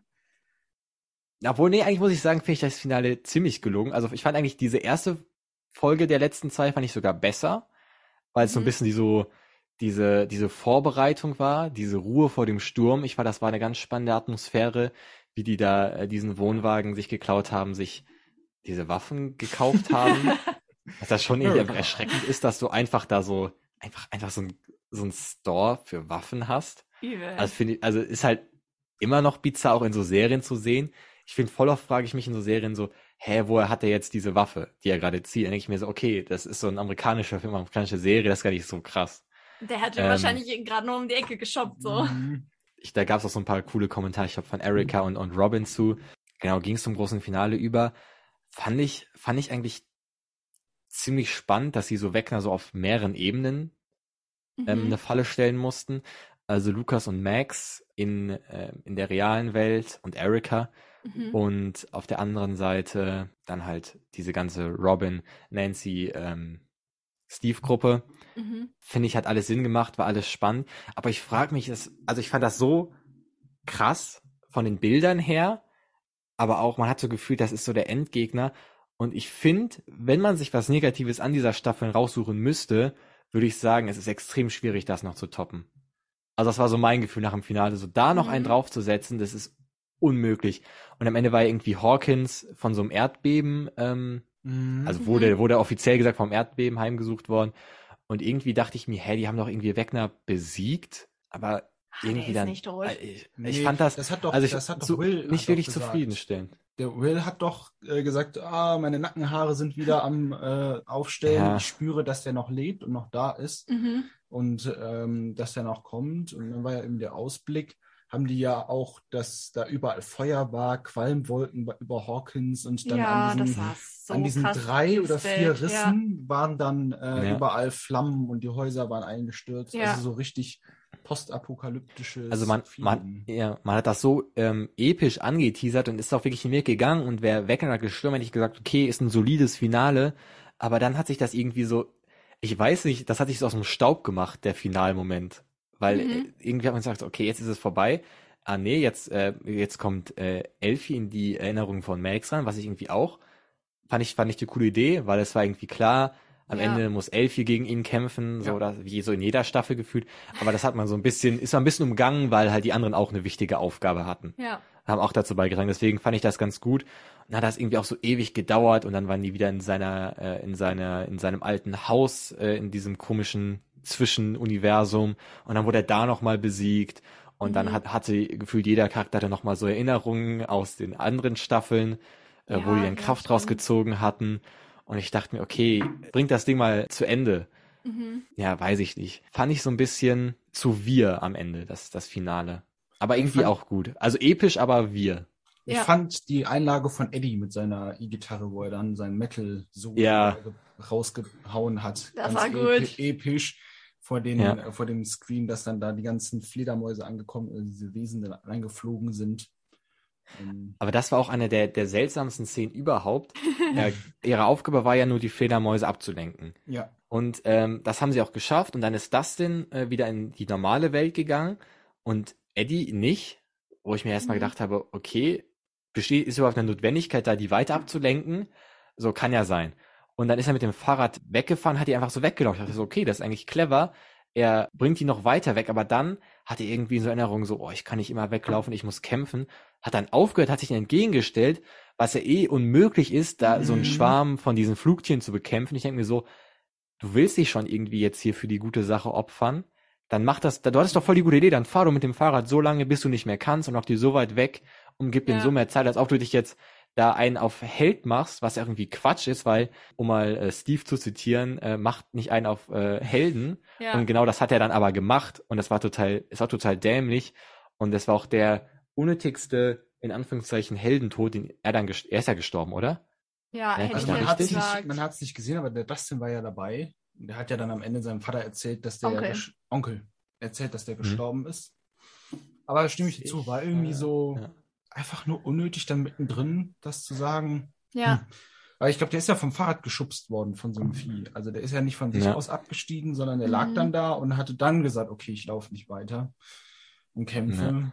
Ja. Hm braucht es diesen Moment? Ich sage nein, das Mittelfinale war ja sowieso. Ja, ich weiß nicht, irgendwie fand ich das auch ein bisschen absehbar, dass der halt irgendwie stirbt, weil ich weiß, ich krieg den genauen Wortlaut nicht mehr zusammen, aber er hatte da auf jeden Fall irgendwie so irgendwas zu das, denn kurz nach dieser, ja, jetzt macht hier nicht einen auf Helden ähm, Satz da von, von Steve, hat er noch irgendwas zu das denn so gesagt? Und es, und es machte schon so ein auf äh, sentimentales Ende so. Und ja, keine Ahnung, dass er dann auch irgendwie so ein bisschen so aufgegeben hat. So, das fand ich irgendwie schwierig. Das klingt jetzt ein bisschen hart, aber eine der Figuren musste ja sterben, weil einfach zu viele geworden sind. Ja. Also wir kriegen ja, haben ja jede Staffel irgendwie neue, auch, äh, also auch gute Figuren ja, dazu voll, bekommen, ja. wie Robin, wie Argel jetzt. Ähm, und Eddie war ja auch eine gute Figur, aber man kann nicht, man kann nicht mit so vielen Figuren umgehen. Man hat ja jetzt schon so ein bisschen das Problem, mhm. dass jetzt wieder Figuren so hinten überfallen. Also wie Mike, der einfach mega unwichtig geworden ist. Für mich stand tatsächlich Max so ein bisschen im Vordergrund dieser Staffel, hatte ich das Gefühl, ja. neben, neben ähm, Elk und Lucas auch ein bisschen. Mhm. Ähm, boah, da gibt's auch einen guten Sketch. Das ist übrigens die erste Staffel, wo wir die Eltern von Lucas sehen. Ja, stimmt. Ähm, da gibt's, glaube ich, von SNL auch so einen guten Sketch, wo die Eltern dann so kommen und sagen so, ey, was machst du? Warum hängst du mit diesen komischen Kindern rum und so? ja, genau. Und übrigens auch einer meiner Lieblingsnebenfiguren ist der Vater von Mike. Der war gut, ja. Weil dem ein, weil dem das einfach richtig egal ist, als äh, die dann verhaftet werden, sind ja irgendwie bei denen zu Hause mhm. und ähm, dann alle machen sich richtig Sorgen und er sagt irgendwie sowas wie, ja, noch sind sie nicht verurteilt oder so. Ähm, ja. Dem ist das so richtig egal. Also das fand ich auch irgendwie eine, eine tolle, eine tolle Nebenfigur. Ja, also also ich glaube, es macht Sinn nach diesem Finale, dass man jetzt wirklich, also es wäre für mich auch eine tolle letzte Staffel geworden irgendwie, ja. weil dieser Kreislauf mit Elfie und ihrem Vater schließt sich und irgendwie kommt alles so zum Ende. Ich kann mir gar nicht vorstellen, wie die fünfte das toppen kann. Also finde ich extrem schwierig. Mhm. Ich habe irgendwie so ein bisschen so Angst, dass wir jetzt so eine letzte Staffel aller Game of Thrones halt bekommen, mit so einem mhm. richtig weirden Ende. Und dass da irgendwie jetzt nochmal alle Gegner, die wir in den letzten drei Staffeln dann auch noch gesehen haben, irgendwie nochmal so aufgewärmt werden. Das Prinzip von Stranger Things ist eigentlich ziemlich gut, dass man dieses Upside Down hat, aber das kann man halt nicht ewig durchziehen. Man kann nicht mhm. jede Staffel einen neuen Gegner aufbauen. Es hat bis jetzt immer noch gut funktioniert, muss ich sagen, aber das funktioniert nicht unendlich oft. Deswegen ist, glaube ich, sinnvoll nach der fünften Staffel das Fall. Ding zuzumachen, weil die Serie auch, wenn man ehrlich ist, gar nicht so viel Substanz irgendwie hat, wenn man diese Elfie-Geschichte auserzählt hat. Mhm. So, und jetzt hat man, natürlich hat, war das eine tolle Geschichte mit Will noch und, und seinem Bruder und so dieser, dieser äh, Freundschaftsgeschichte und wie die alle älter geworden sind. Aber so, so richtig, so eine Basis hat diese Serie ja dann nicht mehr. Und deswegen, glaube ich, macht es einfach Sinn zu beenden, auf jeden Fall. Ähm, und weil die Schauspieler, ja. denke ich, auch irgendwann erwachsen werden. Ja. Ich bin eh immer richtig geschockt. Ich habe äh, letztens äh, mal geguckt, wie alt die alle sind. Das einfach, ich glaube, der Lukas-Schauspieler ist auch irgendwie 20 schon. Oh, wow. Ey, das ist. Ähm, Spielen aber irgendwie noch so 13, 14-Jährige so. Ja, ich, ich würde die auch noch ähm, auf, auf 15 oder so schätzen. Ähm, noch eine Sache habe ich, bevor wir zu der Punktevergabe kommen. Mhm. Eine Sache, die ein bisschen angeteased wurde, als der Freund von Chrissy, ich glaube, er heißt Jason, heißt er, dass er war ja mal in so einer, da war so eine Town Hall, so, so ein Stadthaus, oder ja. Rathaus, was auch immer. Und er hat die Leute so ein bisschen aufgestachelt, so ein bisschen, ja. äh, lass mal eine Bürgerwehr gründen. Und das fand ich auch irgendwie spannend, weil diese Komponente Öffentlichkeit gar nicht so präsent war. Ja. Also es war jetzt in der Staffel hatten wir diese Basketball-Gang, die ja nachher Lukas mhm. da daran gehindert hat, Max zu retten, also komplett zu retten. Und das fand ich ähm, irgendwie eine, eine spannende einen spannenden Gedanken, ob das vielleicht auch irgendwann eine, Staff äh, eine Rolle spielen wird, dass die Öffentlichkeit irgendwann davon weiß und dass das so ein bisschen auf so eine andere, auf so eine andere Ebene steckt und nicht nur Sache dieser Freundesgruppe, die ja jetzt sehr groß mhm. geworden ist, ähm, ist und bleibt. Das ähm, bleibt ich weiß nicht, aber es wurde auch irgendwie, es wurde ja aufgegriffen, aber äh, letztendlich war Jason dann ja am Ende wieder alleine und hat dann da die irgendwie die, die Kids da irgendwie noch gejagt. Und ja, ich weiß nicht, das war irgendwie so ein Moment. Entweder das wird jetzt in der nächsten Staffel nochmal aufgegriffen oder das war halt irgendwie ein bisschen umsonst. Ja, also ähm, wie gesagt, ich bin gespannt. Wenn euch jetzt nichts mehr auf dem Herzen liegt, dann lasst uns gerne zur großen Punktevergabe von Reingeschaut schreiten. Für alle, die diesen Podcast nicht kennen, am Ende jedes Serientalks vergeben wir Punkte für die Staffel. Null ist das Schlechteste und fünf ist das Beste. Der Durchschnitt dieser Punktzahl ist dann relevant für das große Reingeschaut Jahresranking, was wir immer im Weihnachtsspecial machen. Und ähm, ich weiß nicht, wer von euch möchte beginnen? Also grundsätzlich, ich gebe der äh, Serie solide vier Punkte. Ähm, warum nicht mehr? Äh, ich hatte zwischendrin manchmal so ein paar Gedankenfehler, hatte ich auch erzählt, ein paar, paar Sprünge. Mh, hm, Grundsätzlich aber, was wir alle gesagt haben, wahnsinnige Bilder, die man gesehen hat. Krasse Darstellung von den Inhalten. Genau, aber doch an der einen oder anderen Stelle auch wegen der Länge, gerade gegen Ende und dass man doch schon irgendwie diesen ganzen Plot in der ersten Hälfte aufgelöst hat, hat es dann hinten und nach hinten raus irgendwie dem nicht so gut getan. Und ähm, wenn so nach der ersten Hälfte die Staffel zu Ende wäre und das zweite mhm. irgendwie so alles in die nächste Staffel gerückt wäre, ja. wäre auf jeden Fall höher meine Punktzahl, weil das war so rund, hat den Spannungsbogen gut gehalten aber auch weil die Zeit dazwischen war, ist der irgendwie, ja, der Bogen, vielleicht, wenn man irgendwie nochmal das nachguckt und dann an einem Stück gucken kann, ist es vielleicht wieder was anderes, aber mhm. so in der aktuellen Wahrnehmung, wie gesagt, vier Punkte von mir. Vier Punkte, hohe Punktzahl. Äh, okay. Äh, Kira, willst du weitermachen? Ah, schwierig, schwierig. Oh mein Gott, ich glaube, ich würde mich mit den vier Punkten anschließen. Einfach auch, weil ich es zwar richtig, richtig gut fand und ich nicht gedacht hätte, dass mich diese Staffel nochmal irgendwie so, ja, hookt, weil ich mich irgendwie so ein bisschen schwer manchmal so damit tue. Und ja, aber auch wieder aus genau demselben Grund einfach, dass die beiden Folgen, diese, diese Spaltung da dem irgendwie nicht so ganz so gut getan hat und wir es dann halt einfach nur noch geschaut haben, so dann an einfach an mhm. einem Stück, um es dann halt einfach fertig geguckt zu haben. Ja, aber an sich fand ich, fand ich die Staffel halt einfach mega unterhaltend. Ich fand ähm, so die ganzen Sachen, die da noch aufgegriffen wurden, fand ich, fand ich mega stark und ich fand die ganzen Charaktere auch mega unterhaltsam und es hat, es hat Spaß gemacht zu gucken. Der erste Teil hat Spaß gemacht zu gucken. So. okay, auch, auch vier Punkte. Ich muss sagen, ich stimme euch in den meisten Punkten zu. Ich würde sagen, was diese Staffel so am besten beschreibt, ist irgendwie voll beladen erster Linie natürlich irgendwie äh, bildtechnisch und also auf dieser ganzen visuellen und ähm, Audioebene ist das, glaube ich, eine der krassesten Sachen und einer der besten Sachen, die wir so in den letzten zehn Jahren bekommen haben. Ähm, da hat ihr wirklich äh, fast jede Einstellung äh, mehr als Hollywood-Qualitäten. Mhm. Ich finde, wir hatten so in meinen Augen drei Charaktere, auf die so ein Fokus gelegt wurde, wo man auch, ähm, die man sehr gut gezeichnet hat. Das waren Elfie, wo man ein bisschen diesen Kreis geschlossen hat zu, ähm, ja, zu ihrer, zu ihrem Vater, zu ihrer Vergangenheit. Ähm, Max, wo wir ein bisschen so in diese tragische Familiengeschichte ähm, geschaut haben. Und als letztes ähm, Will, der auch jetzt ein bisschen mehr Aufmerksamkeit bekommen hat. So ein bisschen seine Verlorenheit wurde gezeigt und wie er dann sich da ein bisschen mit Hilfe seines Bruders äh, wieder rauskämpft. Ähm, das fand ich ganz gut, dass man da so ähm, punktuell ähm, sich sehr viel Zeit genommen hat, diese ähm, Geschichten zu beleuchten. Ich fand diese Aufteilung in drei Handlungsstränge auch irgendwie sinnvoll, weil es hat ähm, immer Abwechslung gegeben. Ähm, ich fand auch diesen in Russland, der jetzt vielleicht gar nicht so der Hauptstrang war, war trotzdem kein totaler Nebenstrang, aber hat mich auch gut unterhalten. Ja, ich fand, dass viele Punkte sehr gut ineinander gegriffen haben. Also ähm, viele Plot-Twists, die aus dem Nichts kamen, hatten aber eine sinnvolle Erklärung dahinter und waren im Verlauf der Geschichte nachzuvollziehen. Vor allem diese Geschichte rund um Wegner, wer das ist, ähm, hat alles irgendwie Sinn ergeben, total.